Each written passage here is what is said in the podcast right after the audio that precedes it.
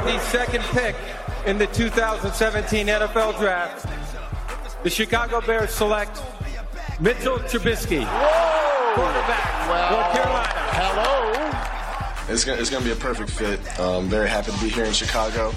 Yeah, I really enjoy the coaching staff, and my time with them, and I just can't wait to get to work. Bears Hour Live with host Lorin Cox and the Draft doc, Phil Atoshin.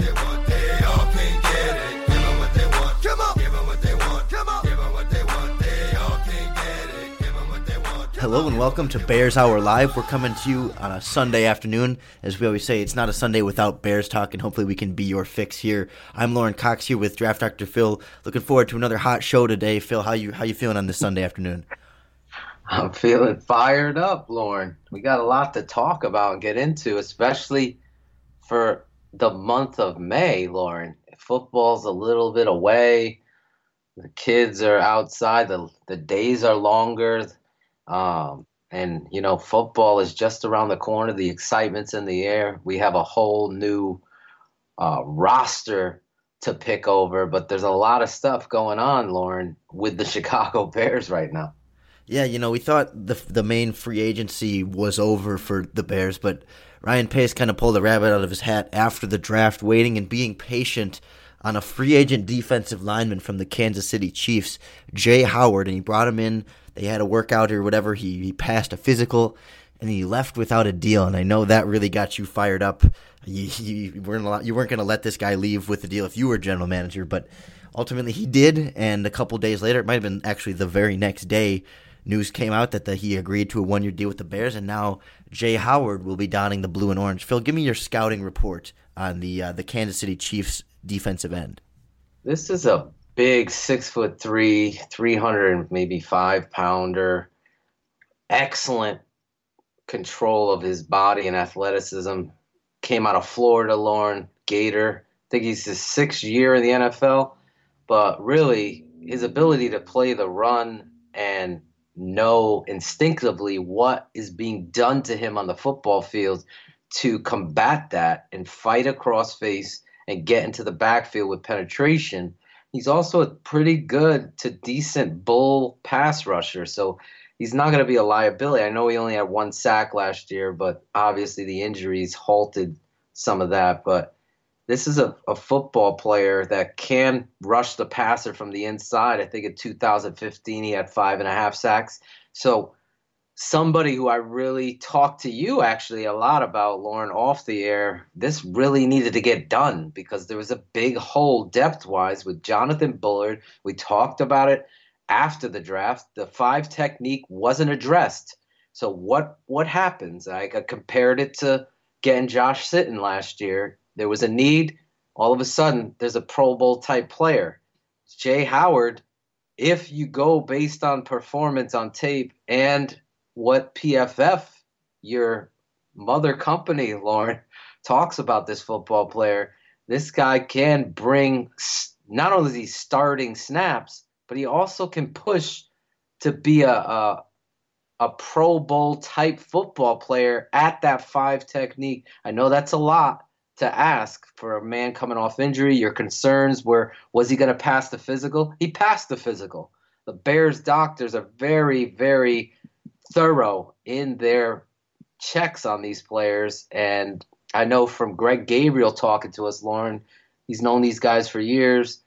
He spoke highly of them. So you got to believe in them. You could throw the Kevin Whites and what have you at me, but ultimately, the guy comes in here, former starter for the Chiefs, and really helps get quality, known talent on your defensive front and that's got to be exciting for Eddie Goldman and Akiem Hicks. And when you look at a Josh Bullard, it'll take a little bit of the pressure off him. And I want to get into this with you, Lorin. Do you think Josh Bullard's uh, got a little fire under his ass now? Because now you've brought in a guy that's a starter. How much do you want it, Josh? This will be talking about you. I mean, that's how I'd run my football team. I like what Ryan Pace is doing. He's seeing competition being important in a locker room and getting good quality person personnel in that locker room, people that are are good football people. And this guy, I was fired the hell up that he left. But to get him in, uh, granted, it's on a one year deal. He performs, you lock him up. Well, and for the record, you're having your, your Aldo Gandia moment here with Josh Josh Bullard. It's Jonathan Bullard, Phil, and I know Sorry, our listeners are are screaming at their computers and their headphones. Jonathan Bullard, Phil. Jonathan. Did I say Josh? You said Josh about four times, and then said, "You know, just going to light a fire under Josh." But uh, not. I don't know if you're still thinking sitting or whatever, but it's uh, it's all good. Um, I, uh, Howard's a guy that I, I absolutely think this is a message to Jonathan Bullard and even Mitch Unrein too. I mean, I don't know if I don't know if the how Bullard felt last year, at least you know, rotating in. At least he had that competition seemingly at all times with Mitch Unrein. But now there's a guy that's clearly, I think, enters training camp as the best defensive end that not named Akiem Hicks on this team, and he's a guy too that can rotate in and play some nose tackle if you need him to, especially if, if heaven forbid Eddie Goldman gets hurt again. You could even see him if they you know if they, if they don't like John Jenkins there full time as the backup or C.J. Wilson or Will Sutton, you could get away with Jaye Howard at nose tackle with Jonathan Bullard as your starting defensive end. And really, the Bears play so little base defense that most of the time you're going to see Jaye Howard at a defensive tackle position in nickel when he's on the field anyway. But you know, you're going to see a lot of Akiem Hicks and Eddie Goldman in those positions too. So I think it's really just a nice depth move that allows you to take some snaps away from other guys that maybe played too many snaps. Akiem Hicks last year, I think, played the third most snaps of any 3 4 defensive end. I think he was like over 900 snaps, which he's in the prime of his career. He's 27 years old, and he didn't have a lot of wear and tear on him as far as games started and, and snaps coming into this year. He'd always been a, a rotational player in New England and New Orleans before that, but you, you can't sustain 900 plus snaps a year for a defensive end like Akiem Hicks. It's just something where if you can take you know two to three hundred snaps away from him, and you know some snaps away from Unrein and Bullard, and give them all to Howard, it's going to keep them all more fresh. It's going to keep Howard fresh as he's able to come in and out. And now you just have a, a plethora of defensive linemen. You know, none of them are. I mean, besides Hicks, none of them are, are surefire. You know, elite you know, lockdown defensive lineman, but Howard can come in and make some plays. Bullard can probably, hopefully, get better and make some plays. Eddie Goldman, when he's healthy, he's he's pretty close to lockdown, surefire nose tackle. I mean, you've got a lot of a lot of high quality bodies here, and you're kind of hoping that between Howard, Unrein, and Bullard, you're going to get some pretty damn consistent defensive end play. And then now you've got veterans like John Jenkins in there, and and and uh, don't. Uh, and even uh, a guy like Roy Robertson Harris, your boy, he's going to be in the mix too mm-hmm. at the five technique defensive end spot, and I think this is going to be uh, at least a, a, much deeper defensive line at the very least moving forward. Yeah, I mean it, it's very cliche, but it all starts up front. I think we all understand that when you recognize big moments in games, you got to get pass rushers.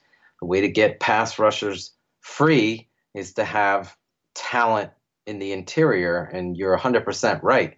Um, you got to get these players that are going to free up your rushers in uh, Willie Young, Leonard Floyd, McPhee, and what have you from that position. So it's going to be exciting because I think Jaye Howard's going to come into Chicago with a little bit of a chip on his shoulder because this was a guy who got a two year extension, then got hurt, and then ultimately you know, started searching around after what was a great, really amazing 2015 year. If you watch that tape, I mean, this guy's a dominant force. You know, maybe not a household name, and I believe the Bears were trying to sign the football player that prior to that year to get him in Chicago, and he ended up going to the Chiefs. So now they've got him. I think it's really going to help this defensive front seven ascend to where they want. And when you lost that third round pick with players that, you know, uh, you really and I really liked that could possibly help this football team, this is like getting that third round player coming in that you know is going to be an immediate starter because he's a better football player than Unrein, who's more of a fabric football player, and he's a better pro and obvious player than Jonathan Bullard, who I love, and I'm not giving up on Bullard. I'm just saying, you know, if if dinner's ready, come to dinner and eat. Let's not be cowards and kowtow to competition. Let's see who Jonathan Bullard really is. We know who Akiem Hicks is, and hopefully he can get a deal done and extend him because I feel like he's one of the leaders on this football team. So bring this guy into the mix, and you kind of see the formulation of what it is they're trying to do come Sundays, Lorin. Yeah, and I think some people's initial reaction to seeing a Jaye Howard signing is well, they don't believe in Jonathan Bullard. Clearly, they you know they they went out and signed somebody to potentially start and lock down the starting defensive end position. But I don't I don't think that's necessarily the case. I don't think this was a holy crap, we need to upgrade a defensive end right now. Let's go get a guy. I think this was more there's a very talented player out on the free agent market still that we can get on a one year deal that we think is going to help our football team. Let's do it. Who cares what else we have? Let's just add more talent because we were three and thirteen last year, so there's no reason to just not ha- you know pass on the opportunity to add a player that we think would be an upgrade. So it's it's to me it's kind of like Josh Sitton last year where you know they, they didn't sign Josh Sitton because they necessarily were disappointed in the guards that they had on the roster, but it's just you have a Pro Bowl player. I mean, Howard's not quite that, that level, but you you have a high quality starter sitting there on the free agent market and the opportunity to get him. You just get him because he makes your football team better, and you kind of put the the the the Jonathan Bullard and the Mitch Unrein. They, they don't really play into the equation of whether or not I sign a Jaye Howard. I think even if you know you had two Akiem Hickses and Jay Jaye Howard's there you consider you sign him to the one year deal because he's cheap and he's he's a quality player. It's not about it's not about who was already on the roster. It's just about making the roster better. Absolutely. You look at the roster and they didn't they in the draft rather they focused on the offensive side of the football, Lorin. This was a 28th ranked offense and we really missed that because of the tone and texture of a narrative of how good this draft was on defense. So the expectation was, oh, the Bears need defense. Look at these defensive backs. Look at these talented defensive linemen. But really, ultimately, what do you think we were saying on Bears Hour Live if, and Bears Barroom? If you're following we, meaning uh, myself, Lorin, and, and I believe Shane Marsaw, all we're talking about the need to achieve some offensive speed and talent on the football field, and especially the need, especially highlight this, folks, because you know me, you follow me, you follow Lorin, you know what I kept pounding the table for the need for a quarterback.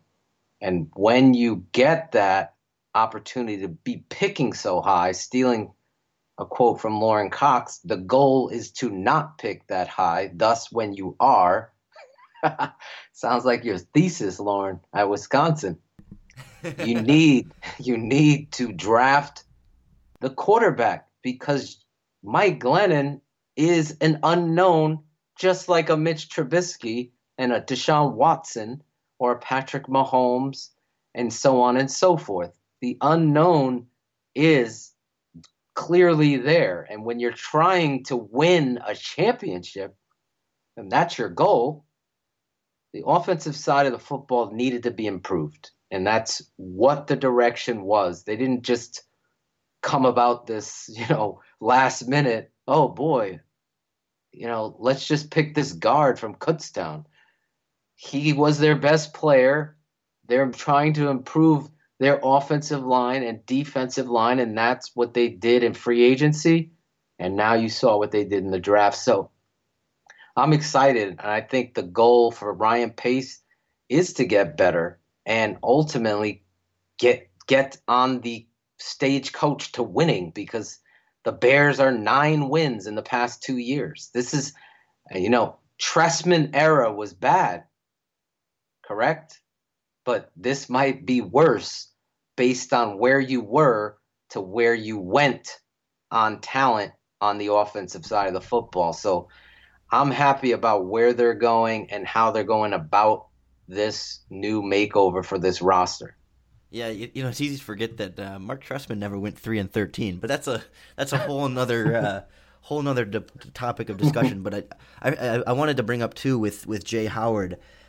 I, I had forgotten until I just looked now that the Bears had tried hard to sign Ricky Jean Francois earlier in free agency. Oh, that's true. He went to I think he visited the Colts and the Packers and the Bears before ultimately signing in Green Bay. So Howard is kind of their consolation prize here at the defensive end spot. I mean, clearly they did want to add more talent in the rotation there, and maybe you know, like I said, some of that could be an indictment on Jonathan Boyd. I'm not trying to say that maybe they're. I'm not trying to say they're not concerned at all with his development, but I, you know, like I said, it's not. It doesn't strike me as a purely holy crap, we wasted that third round pick already, and we're giving up on him by any means. It's certainly a uh, a rotation there, and I think it's it's just something that's going to help make this defensive line better as a whole. But I want to move on from from Jaye Howard, Phil, to Jay Cutler, the newest member of the Fox broadcasting team. I know uh, you you were doing plenty of. Uh, Twitter shout out for my my prediction back in November that Jay. Cutler would retire this offseason. I, I appreciate all that. It wasn't uh, it wasn't a a sourced opinion. It wasn't a oh I have I've been hearing that he's he's planning to retire. It was just uh pretty sure that one way or another teams aren't gonna be super interested in acquiring his services, or he's just gonna not want to go play for another team and move to another market and learn another offense and do everything that goes around with playing for another team. And he would retire, and he did, and now he's a a member of the Fox broadcast crew. He's going to be with um, Charles Davis and the other guy, Kevin Burkhardt. Burkhardt. Is that his name? Yep. Yep. Yeah, Kevin Burkhardt and Charles Davis. His first game will be the Bears' third preseason game against the Tennessee Titans. He's going to be in the booth. And, Must you know, see TV. Must see TV, Lorin. For sure. And most preseason games aren't, but and especially the third preseason game. But this one, I mean, because it's, I mean, especially the third preseason game is more must see TV. But this one is going to be even more must see TV because of. Uh, because Jay Cutler's going to be in the booth. And I'm one one thing I wanted to mention too is that I think some people.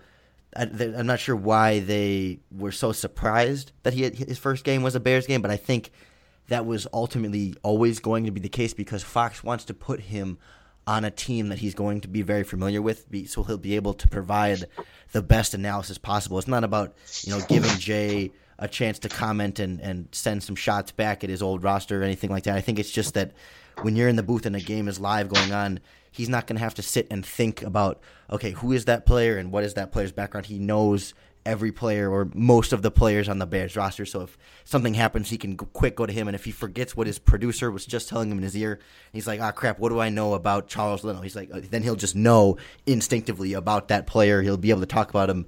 And, uh, you know, it's not that he knows the Titans that well, but at least he's got one of the two rosters down and he's able to just sort of broadcast more comfortably because he doesn't have to think on the fly or anything about the team that he's talking about. He knows the Chicago Bears and he knows most of that roster better than everybody else. And obviously, he'll prepare for both teams like a broadcaster. And I think, you know, I, I really do think he's going to do a good job. He seems like a guy that's very knowledgeable. You know, he's, he he understands football. He's got a personality as much as people like to make fun of his demeanor and, and the lack of smiles. But I think he's going to kind of turn a new leaf on TV and really be a likable guy. What do you think, Phil? Yeah, I'm excited about that. To be perfectly honest, uh, I think Jay will take the high road. Unfortunately, when it comes to the coaching staff, you heard him be completely praising, even awarding the nugget of thinking Dowell Loggins is a future head coach. That's how highly he felt of him. So, any fears that his and Dowell Loggins' relationship was on the rocks in regards to that comment are gone. I think Jay will bring a quarterback's eye to the broadcast booth. This is a very intellectual guy who's had to learn what nine playbooks in his career, ten, who's always ready to go come game one. This guy will be very thorough, very conscientious of his audience, and you know he has a different personality and he's been labeled and we've gone through the whole gambit of this. I'm excited to see how he you know handles in front of the camera and and bringing his uh, playbook diagnosis to the broadcast booth because he's going to be doing color. Burkhardt is one of the best play-by-play guys in the business and i'm glad they put him with a good group because i think the world of charles davis they're trying to get him on Bears Hour Live with us because I think the world of that guy's opinion and, and a person. I had the pleasure of meeting him down in Manhattan back uh, in the the Greg Olsen draft, and we got to talk for a good 15, 20 minutes, and then you just see the guy's persona and personality, and you see it on game day. He's the same guy. So I'm excited about Cutler though, getting up there, broadcasting the Bears, and let's see if he just pulls a Gruden and says whatever's the truth and, and just pops it off, you know. You saw a little bit of that in the interview with Waddle and Silvy Lorin, where he was talking about how he's got Glennon's number and hasn't called him yet, but plans to, and really give him a little heads up on what to expect in regards to the Bears quarterback. So this is going to be exciting with Jay Cutler there. You know, it's sad to see that kind of talent be kind of blackballed. He admitted he admitted as much that he, you know, is gonna have regrets. He's gonna have to fight that come the fall when the grass is smelling a certain way and football's in the air. If you've ever played and you love the game like I do or Lorin does, you know exactly what I'm talking about. The fresh cut grass and the vibe in the air. It's gonna be hard to give up something that you've done for basically your whole life. So it's going to be interesting to see him on that role and have the opportunity to showcase the kind of person and the personality he really is. Yeah, I'm looking forward to just seeing how candid he is. You know, he was never a guy that, you know, to the media would ever say anything bad about his teammates and you know, he always seemed to be able to take the brunt of all the criticism and everything. And I wonder if if he'll now at least be more open and, and be willing to sort of criticize and and not like not in a disrespectful way by any means, but be able to say, yeah, you know, Charles Leno there got beat to the outside and all this, you know, didn't get his feet underneath him and got off balance and started bending at the waist and you know that kind of thing. And even quarterbacks and if you know if if Mike Glennon throws an interception in that third preseason game, is he gonna you know how how critical is he gonna be? Is he gonna come on as the as the oh well I I see what he saw there and he thought this and then got picked off, or is it gonna be more of a you know, man, I don't know, I don't know what he was thinking there. He should have known X, Y, and Z. I mean, I'm curious to see how how he handles those kind of situations. But the other thing that crossed my mind too is that the guy he's sort of replacing for Fox is John Lynch, and I wonder, Phil, does does uh, Jay Cutler have an NFL general manager job waiting for him in the future? that would be something, wouldn't it? If he ended up becoming the general manager of a team somewhere, that would be kind of interesting. I mean, the guy, say what you want about him, he handled the situation with class and dignity. He could have thrown a bunch of people under the bus he did and didn't and chose not to. I think he was honest and forthright with Waddle and Silvy about his true innermost feelings about maybe not wanting to do it, but maybe wanting to do it and having his wife be a part of that process. So it's going to be interesting to see this football player turn a new leaf and new chapter. And and really I thought it was going to be 10 years as I said on the barroom that bear fans would turn around and really recognize what this guy what the warrior he was and what he truly gave to the Chicago Bears uh, football franchise. And I think it's going to be a lot sooner because I think he's going to be a, a, very good color guy on the show and on the television, and it's going to be fun to watch it, Lorin.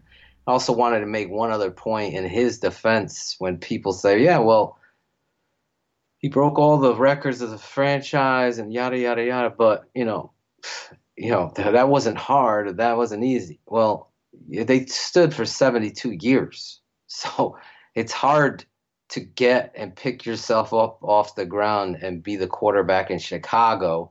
You already see the negative narrative towards one Mitchell Trubisky, who hasn't even taken a snap yet. Uh, Glennon, Mike Glennon, embarrassingly gets booed at a Cubs game. The f- fans and the Bears fans want to win. Well, I've said this many a time before. I'll say it again. You're not going to win if you don't support your franchise and understand that there's going to be growth setbacks and quarterbacks are going to make mistakes. That's why this game exists. So I hope we don't see this rush to boo hoo a pick that clearly is the future, and that's where they're going. They don't trade that capital. They don't select this player in the with the second pick if Mitchell Trubisky isn't your goal to take you to the Super Bowl and become the face of the franchise. So give him a chance and see where this goes. If it means that 2018 is a new coaching staff, you know, a lot is made of, well, he'll have to learn a new playbook. Well, he's going to have to learn a lot in his life, and a new playbook should be the last of his concerns when it comes to Mitchell Trubisky. It's it's about winning and getting the right coach, and I don't know that we have that guy right now, Lorin. Yeah, you know, Jay, I, I saw a good comparison for Jay, and we're going to get back to Trubisky very soon in a sec here. But I, the one the one thing I want to finish with Jay as a broadcaster is someone compared him to Alex Rodriguez, where at the end of his Yankees career, he was really sort of not I wouldn't say hated, but yeah, he was know, villainized. Yeah, he was. he was Yankee sort of fan the villain of the Yankees, and then he left. You know, when he retired, he joined. I think it was Fox. I don't I don't follow baseball that closely, but in the broadcast booth and or in that studio, I think. But regardless, the opinion of him kind of changed. People kind of gained a respect for him as a as a baseball analyst and someone who has been through a lot and done a lot of high quality baseball. And I can kind of see the, the comparison was made that Jay would do the same kind of thing, where he's kind of nationally villainized and disliked for his performance, but now that he's going to the TV, people are going to kind of get to see the real personality of Jay and the real football intelligence of Jay. And he's not going to be able to, he's not going to be in position to make mistakes as he was on the football field. And he's just going to, it's really just a purely positive endeavor, I think, for him.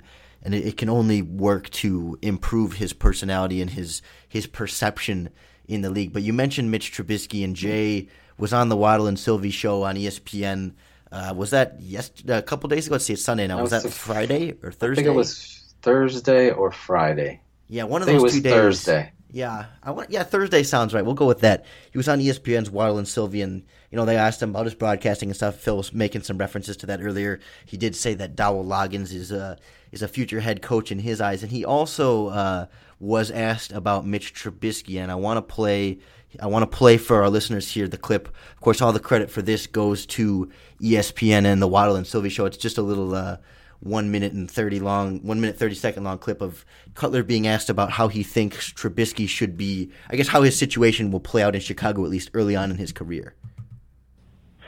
You know, I don't. I was. I, I, th- I feel like my situation was a little bit different than his. I mean, I was on a very veteran team. I was on a. Uh, you know, Mike was was offensive driven, and like kind of everything he did was centered around the quarterback. And that team was built a little bit different than the Bears are. You know, I, I think you know we were winning games, and it was a the defense was actually really strong that year, and offensively we were kind of building some pieces uh, to kind of make things happen. And I just don't know where.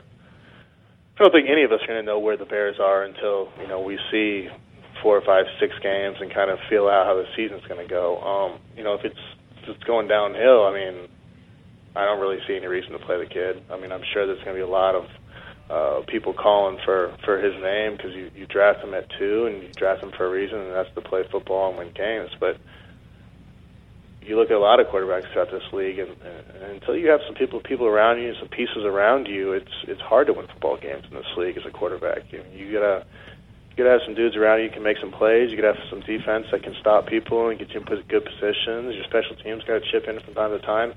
Um, and you know that's kind of the same thing for Mike. I mean, you you uh, you hired him for you paid him for for his his services and for for a reason, and you kind of want to see what he can do too. So it's it's it's a tough uh, it's a tough situation there right now. Yeah, Jay obviously is. Uh a big supporter here of trying to get a, a guy like Mike Glennon and a guy like Mitch Trubisky that that time with a guy like Mike Glennon in here already, and I I, I kind of go back and forth on this, Phil, as far as how long to to to let Trubisky sit. And you know, like Jay said, if things are going downhill, he doesn't think they should throw him in there to take hits. But I I think I disagree with that, but I want I want to get your take on it first. If what do you think about I guess what what Jay said in total and about about where Mitch Trubisky's first playing time should happen? Well, I'm on the record. I feel as though who is Mike Glennon? That's my T-shirt because I don't know who he is. None of like us a, do. A question mark and a black silhouette. exactly, and a long neck. So I don't giraffe. know. It's like Mike Glennon went from getting replaced by Josh McCown, getting replaced by Jameis Winston, to be talked up as if he's a quality NFL starter. And I don't know that he is. I trust Pace and company believe that he is, but we've said this whole time, despite the ramblings on of a few uh, a Puerto Rican master over on Bears Barroom, that that was the importance of this whole offseason, the year of the quarterback. And their plan clearly was drawn up a long time ago, folks. This didn't happen two weeks leading up to the draft. That call to John Lynch happened two weeks leading up to the draft. The Bears loved Mitchell Trubisky, and Ryan Pace was on the record as saying that he would have passed on Deshaun Watson. Not my agree if Mitch went number one overall, like 72 hours before the draft. There was talk. There was talk about. So I can now confirm that he was their number two player, the Browns I'm talking about, on the board. So they decided to get cute, as I say, don't get cute. Get the quarterback at Trump's all. They got cute. The Bears played him. It's exactly what I tweeted out today, Lorin. Confirmed. No denying that that was their guy. The owner was pissed off. Uh, Jim Miller said that on Bears All Access. I confirmed it with my uncle, who is very close in Cleveland, that this was their guy. The Bears ballyhooed, sweeped in there, and, and won a poker match with them to get who they believed for months was their guy. Now, you can come at me all you want about giving up a third round pick. And what was it? And, and our initial reaction was that too. So I don't want to bully any fans that still are on that. My, I, it's like, whoa, you're going up one. But now the backstory comes out, and you've really recouped your picks, got a fourth for next year. You gave up a third round pick to secure a guy that for the last five months you've decided was the opportunity to get a franchise quarterback all in agreement with conviction. You got him. End the story there and support it from there. This is good for the Bears. This is good for them deciding if John Fox is going to be the head coach next year. And this is good for them moving forward. As far as jay's concerned, as your original question and point, I agree with you. Open up the competition. Who is Mike Glennon? That should be the Bears Hour Live t shirt giveaway. Let's make them BHL. Who's Mike Glennon? We're going to find out. You know, Kyle Long is tweeting out pep talks to the guy. You feel sad at a draft party. What's to say that wasn't another smokescreen in this land of poker of millions of dollars? Believe me, is on this. Millions, if not billion dollar franchises making selections at the most important position in all the sports. Nobody's talking about it. Stephen A. Smith could go on a rant for an hour. They, they didn't get there. I don't like him, but he might be good. But what kind of analysis is that? Sucks. Okay.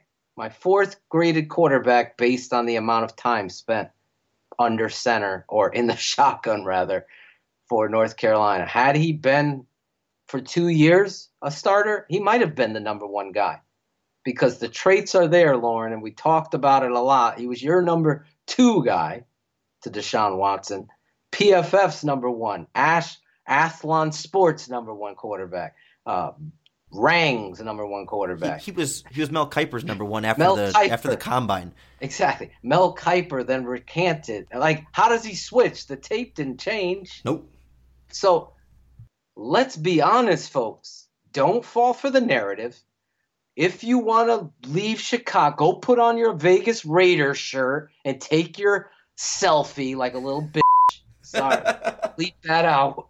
But that kind of energy is just uh, honestly, it's sad. It's sad because you don't even know. So what what are you gonna do to save face? when, when Mitchell Trubisky lights it up. You know, Russell Wilson wasn't supposed to do anything. Dak Prescott, this it's not like it's unheard of, guys. So when you look at the tape, the kid's an athlete. We did a Bears Hour live film room on Mitchell Trubisky. Go over there on YouTube, check it out. It's been up for three or four days now. It's already got 1,300 views in depth looked at Trubisky and what he brings to the Bears. I like what I see from it. I'm happy about this draft, but I think Jay's wrong. I believe open competition, first quarter. I want, if I'm Mike Glennon, I'm stepping up to the challenge. Oh, you signed me to all that money. And granted, folks, it's not a lot of money for NFL quarterbacks. Go, go compare them. Go from the 32nd Maybe Brian Hoyer's making seven million or whatever he's making. But as far as starting quarterbacks, and you know how we feel about Brian Hoyer, it's not much. So open up the competition, and what first quarter, uh, opening preseason, Mike Glennon, get it going. Maybe he plays a half. Then Mitch comes in the second half, and then you work to an analyze who's going to give you the best opportunity to win and how that's going to help the football player. If he's not ready, then you have the opportunity to sit him and start Mike Glennon. But to tweet out pep talks and Mike was sad because he was at the draft party and they picked a quarterback, that's not who I want leading my football team.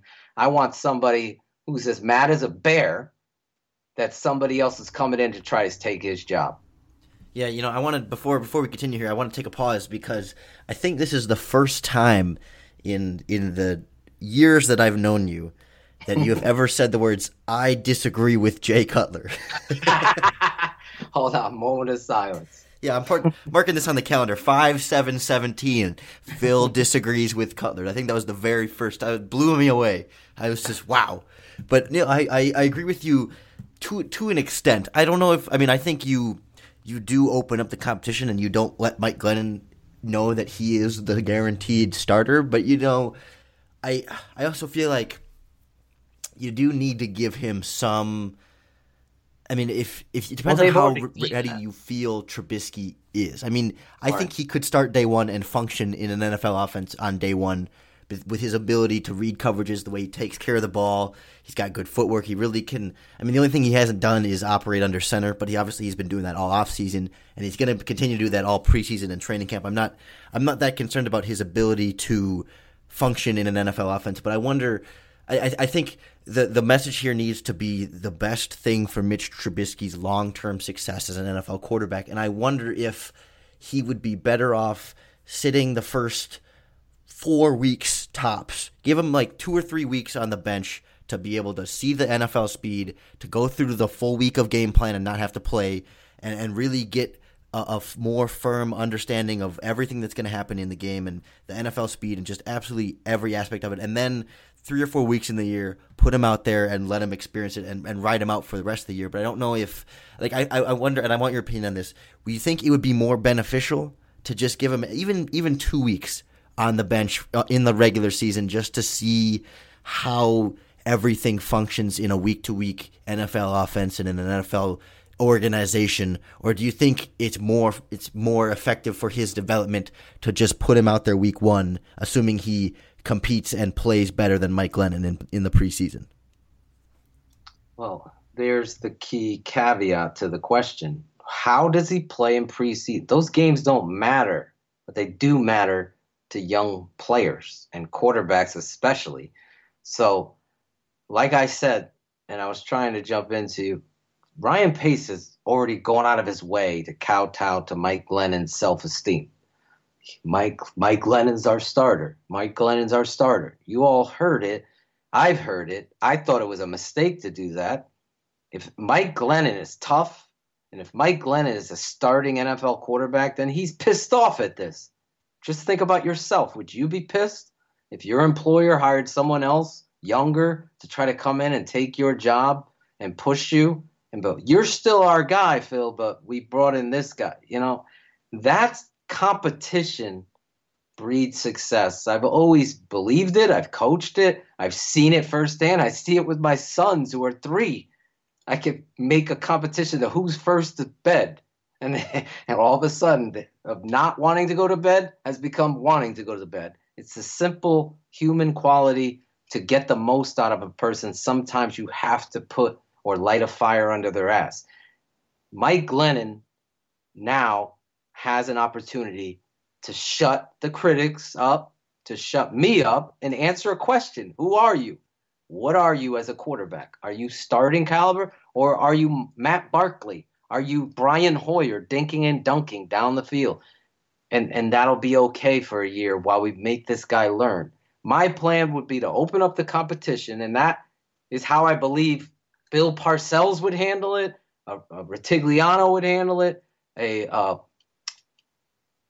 think Bill of Belichick. Uh, Bill Belichick would handle it. He's pulled Bledsoe out and, and benched him. Uh, you saw Parcells went with Romo. Co- coaches that understand a mental capacity of a player will get it. Now, they might just want to kowtow to Glennon for now and then ultimately do this. We saw him move Kyle Long with two weeks before the season. So I'm not ruling out anything. I believe that that's how I would have handled it. But this football player could be the best laid plan. I, I haven't sat down with Trubisky and had that opportunity to talk to him and see him on the board and understand our playbook. But really, ultimately, they went up and had conviction. Let's see how this plays out. How I would handle it, I've stated. How they handle it, we will see. And ultimately, Troy Aikman went out there, took a beating, and went to three Super Bowls. Uh, ben Roethlisberger went out there. They tam- tampered down the offense. He went to a Super Bowl. Don't say it can't happen. This is the first time since Jim McMahon the Bears picked a quarterback in the top five. Okay, I think it's time to really showcase. You know, we talked about it all the time. There was essentially a one-year deal for Glennon that they can get out from underneath if they had to, or trade him. So it's going to be a training camp resolution in my eyes. Well, and I, like Jay, like well, the quote, the exact quote from Jay is that, like you said, take a beating. It was, you know, if if things go south late in the season, don't put him out there to take a beating. But if the are the Bears going to be in a position where their quarterback is going to be taking a beating every game, I mean that's that's a much bigger issue than just putting the quarterback out there. I mean, you, you, your offensive coordinator should a well, first of all, your offense should be good enough that your quarterback is not going to take a beating every game out there. I mean, would you say that last year Mike Glenn or Matt Barkley took a beating out there? I Oh. don't really think he did. I mean, he, No, I don't. he played games and he got hit a couple times, and I think he got sacked a couple times. But big deal. Every quarterback gets hit and sacked in pretty much every game. I mean, it, it happens. But if your quarterback is really taking a beating out there, that's that's a much bigger issue in an offense. And if you have a running back like Jordan Howard, it's not as though you're putting Trubisky out there to get eaten alive when your team is say four and six, four and seven, and you're like, you know what? We're not making the playoffs. Let's just throw Trubisky in there. It's not as though he's going out there and he's like Jay Cutler from 2010 to 2014 or whatever, you know, getting, you know, those massive sack games just beat, getting beaten alive. It's really, I mean, you've got a good interior offensive line and you're, you've got some competition at the offensive tackle position. I'm not going to say it's a good it's not a, a great talent at the offensive tackle position, but you have a decent offensive line and you have a great running back, and you have now multiple tight ends that he can dump off to. You've got at least some talent at wide receiver, even if you're missing your Alshon Jeffery. I mean, there's reasons why Trubisky can be successful in this offense and avoid taking a beating, even in the end of a lost year. So I don't think that's that big of a concern for me as far as the games not meaning anything of him taking hits for no reason because he, he played 13 games and he started 13 games in college. He played in 31, I think is the number I saw today. So I mean, but regardless, he needs experience. That was the big thing. Like you said, Phil, if he had had two years under his belt in college, he would be much higher on people's draft boards. It's the the lack of experience is what holds him back in the draft evaluation. So why then hold him back from getting more experience this year? I mean, we're not we're not saying oh he's your day one starter automatically. No, I mean no one's saying that, but he needs experience. So if he proves to you, the coaching staff, that he is ready, then you're not. There's no reason to sit him behind Mike Glennon just because, well, Mike Glennon is being paid more. Mike Glennon deserves a chance because, like you said, Mike Glennon hasn't proved anything. And if Trubisky proves that he's ready to go, there's your proven right there. Go out and get your face of the franchise under center and start his career right now. I agree. And, you know, Aldo Gandia sent us a question earlier. He wanted to know, uh, in our opinions, how they would divide the snaps up for Glennon, Sanchez, and Trubisky, and that's pretty easy to me. It's you rotate Glennon and Trubisky, and Mark Sanchez takes all the mental reps he can. That's it. That's what he's here for. Just in a case of emergency, he's going to come in. This is their job. This isn't the local high school and the second tier quarterback, you know, is not going to play or is the third guy's not going to play you're professionals. The kid needs to get experience. So it's your job as a football coaching staff to make sure the young kid is getting reps. And, and that goes on the wayside of Dowell Loggins, who Jay referred to as a future head coach. Now you got to organize your practices where the, the young kid is in the playbook, understands that you're constantly testing that football player on the plays, the checks, everything you've got in your philosophy on your offense, and you're checking with him. Then you're putting him in team situations during practice, whether it's live or not. He's going through it 100% every time to make sure that you're on top of him with his technique, with his understanding of the playbook. So Glennon would run a play. All right, next up. Trip Mitch, get it in there. 224 ISO, Y counter Z. Get out there, run that play. He got to call it in the huddle. He's got to go under center. All right, now you're watching, you're seeing him. Every single solitary snap from practice to preseason to regular season is going to be studied and looked at this guy will be constantly under the microscope. He will have to know his playbook inside and out. And that's how you get them better. Then, when it's time, if he understands the philosophy and the playbook, then you let him run scout team and you see him work live against your starting defense and you see what kind of competition or how he rises his teammates to compete against the starting and how what kind of looks he gives you building his confidence and experience at the same time. My, Mark Sanchez wouldn't even get a snap under center from me, not at all, until we get to the preseason. Maybe he's going out in the fourth quarter of the preseason and getting play. Other than that, Glennon and Trubisky would see the bulk of the work, and Sanchez's mental rep mark. Yeah, and I think with this idea of you know, sitting Trubisky for the whole year.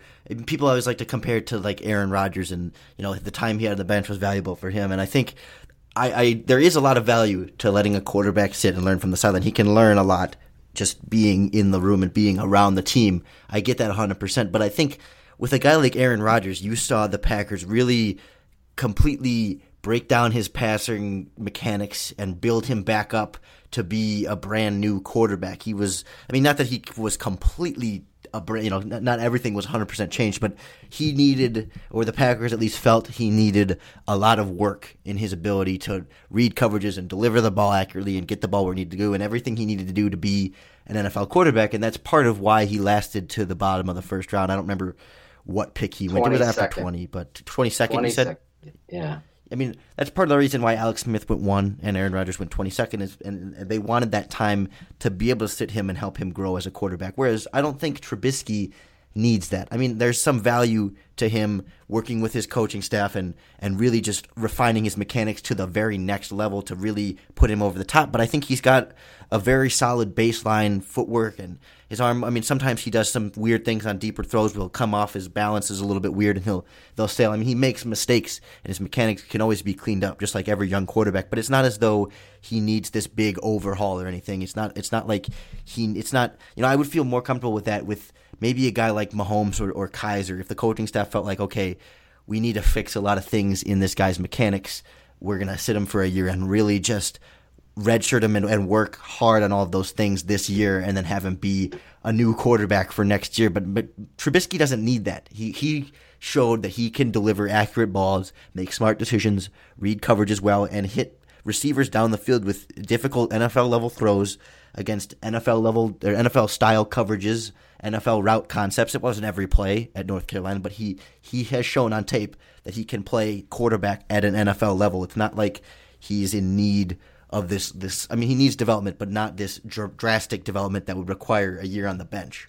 Well, Lorin, if the season is going south, okay, with Mike Glennon, we're gonna put it on that. Then obviously it is time to work experience to a young football player. It's not even a question to me. I'm going to look at this football team and I'm going to look at the quarterback position as well as the wide receiver position that includes a lot of question marks there. And I'm going to try to get everybody on the same page in how we're going to attack a certain team on any given Sunday. One of the things we lacked was seeing a focus on mismatches and matchups by Dowell Loggins. One of the issues he continued to have was recognizing where you're solid and where you're not solid. And that was through Jordan Howard. That was through the, the slot position, not playing Daniel Braverman. So there's a lot of trust issues that go along with this coaching staff that have built up a nine win football team over the course of two years. So nine and 23 over the course of two years. There's a lot of questions about how they're going to handle Mitch Trubisky, how they're going to handle this football team going forward. Is this a, a setup year? Are they going to continue with John Fox? You know, the guy with the rumor of Jim Harbaugh working with the McCaskeys now, of there's a possibility he's next in line for coaching. I don't believe it, but I can't rule it out because there's did they keep quiet as kept more so secretive than anything else of their love for Mitch Trubisky? So maybe there is a backdoor channel to a former first round quarterback who's not only one of the greatest coaches in all of football, but has a love affair and dream to coach the Chicago Bears. I'm not going to rule it out. Do I believe it? No. But we're not going to root out anything when you look at how they handled Mitchell, Mitchell Trubisky and them shocking Adam Schefter and both networks at once. I taped it. I watched both and they were both oh, Solomon Thomas. Solomon, they're getting Solomon Thomas. Uh, the cameras are on Thomas. He's standing there looking, picking his ear, and all of a sudden, Mitchell Trubisky and Rich Eisen's voice, whoa, and Adam Schefter, whoa. So now you know that they went and got their guy. They could do the same thing with the coach. And is this a dead year for John Fox? All of that is the excitement that's leading into July and August to see how they construct this football team. They signed undrafted free agents now. They got their draft. They went through free agency. And now on the back end, they pick up a starting quality defensive lineman, Lorin, and Jaye Howard. Jay Cutler's going in the booth to call Bear games. Mitchell Trubisky is the new face of your franchise. Uh, Mike Ditka used to say we need a bunch of Grabowskis. Now, Ryan Pace is saying we need a Mitchell Trubisky. So the Polacks are back.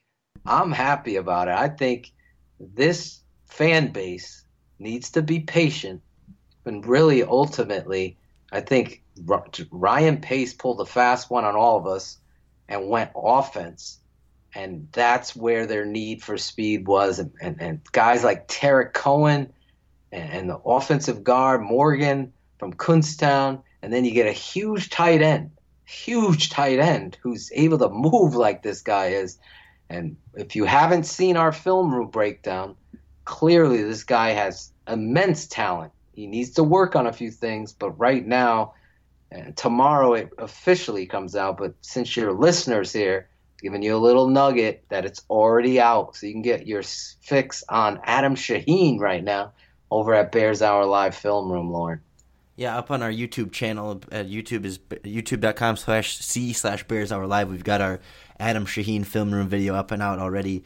It's uh, six minutes of, of pure analysis of the Bears' new tight end. And yeah, like you said, uh, uh, Uh, uh, there's a clear emphasis on the offense here this offseason and getting that back. And I know, I don't, I don't know, some people felt like last year the quarterback play was the big, the big fault of the offense. And, and there, certainly Brian Hoyer was a, an issue by all means. And, and Matt Barkley threw some interceptions late in the year, and I think we all agree that Jay Cutler would have been able to do more with this team had he been healthy, and he did against the Minnesota Vikings. But I mean, clearly Ryan Pace wanted to add a lot more elements to this team on that side of the ball to make things easier on Dowell Loggins. I know you and I were very critical of a lot of the decisions he made this past year, not only involving the quarterback position, but also just the use of a lot of different personnel as injuries came in and out. But it kind of seemed like last year, like last off season, I should say, was sort of the defensive off season with the you know, you bring back Tracy Porter, you get Freeman and Trevathan and Hicks, and really kind of bolster that side of the ball. And now this is sort of the offense,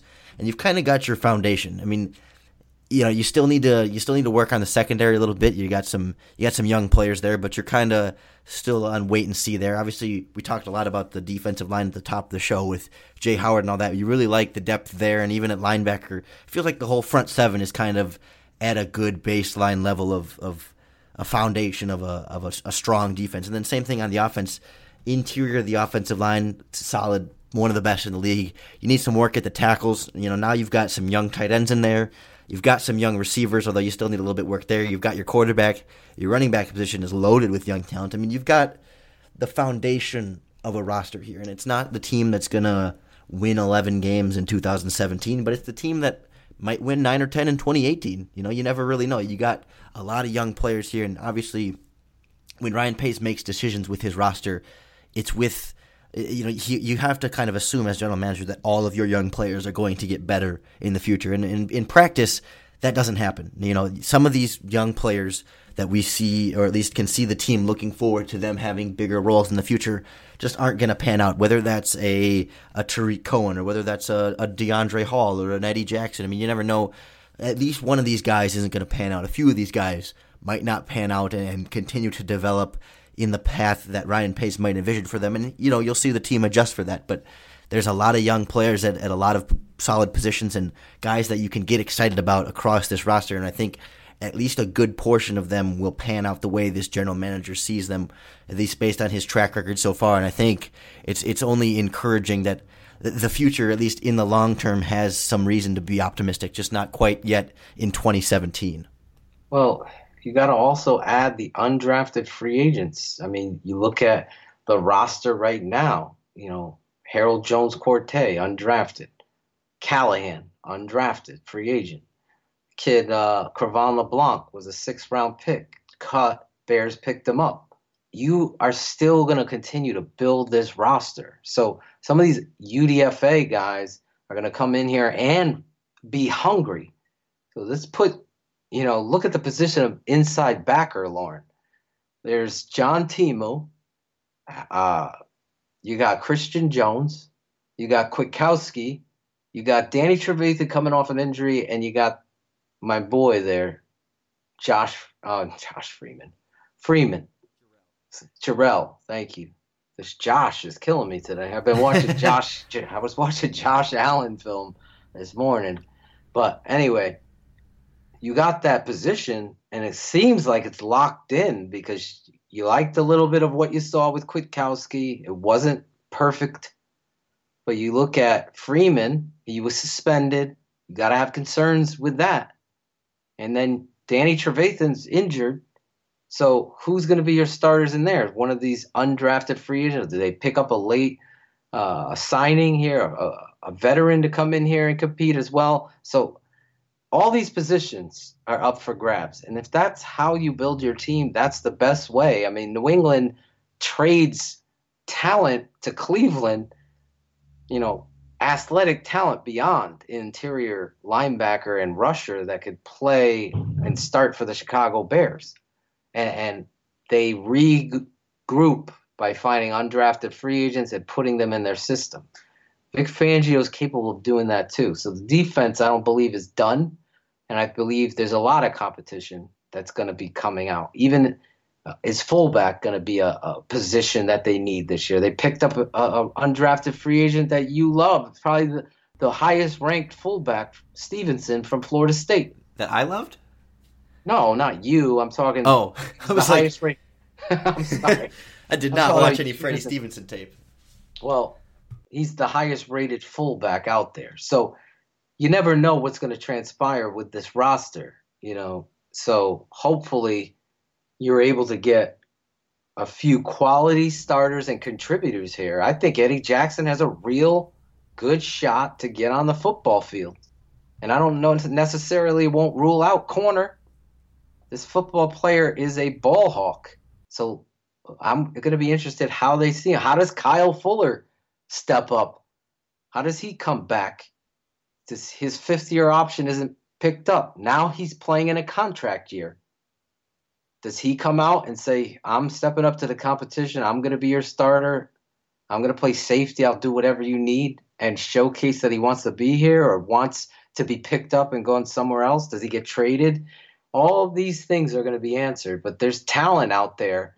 Like we said last year, this team was too talented to only win three games. It was a testament to the coaching. The coaching because the big bullseye on them this year. I don't think they could go three wins and sell John Fox returning. I think the calling card of calling out Mitch Trubisky is to let everybody know in the NFL who is a offensive minded person that this is a place that is going to be good for the future to come to because the NFL heads might have been executives talking to Matt Miller that might have been waiting to fire Ryan Pace, but I got news for you. He's going nowhere. It could be John Fox, but the rest of the NFL coaching will jump at an opportunity to coach the Chicago Bears, who now have a clean quarterback room per se, according to narrative, and a young quarterback in it. Well, hopefully, we've given our listeners here reason to be optimistic about the future of the Chicago Bears. Maybe not the short term future, that's sort of a, a, wait and see there, but definitely there's some reason to, to be excited about what Ryan Pace has built, at least 2018 and beyond with this roster. But we're we're over an hour now, and we need to wrap up here, Phil. I want to I want to remind everyone we've got our Adam Shaheen video out on YouTube now, and of course up next will be Eddie Jackson. That one should be coming out Wednesday. We're really going through all of the Bears draft picks in the film, and we might do Jaye Howard after that. We're still not quite sure where we're going to go next, but be sure to subscribe on YouTube to keep up with all of those. Of course, subscribe to the podcast on iTunes or Podbean or wherever your podcast listening goes.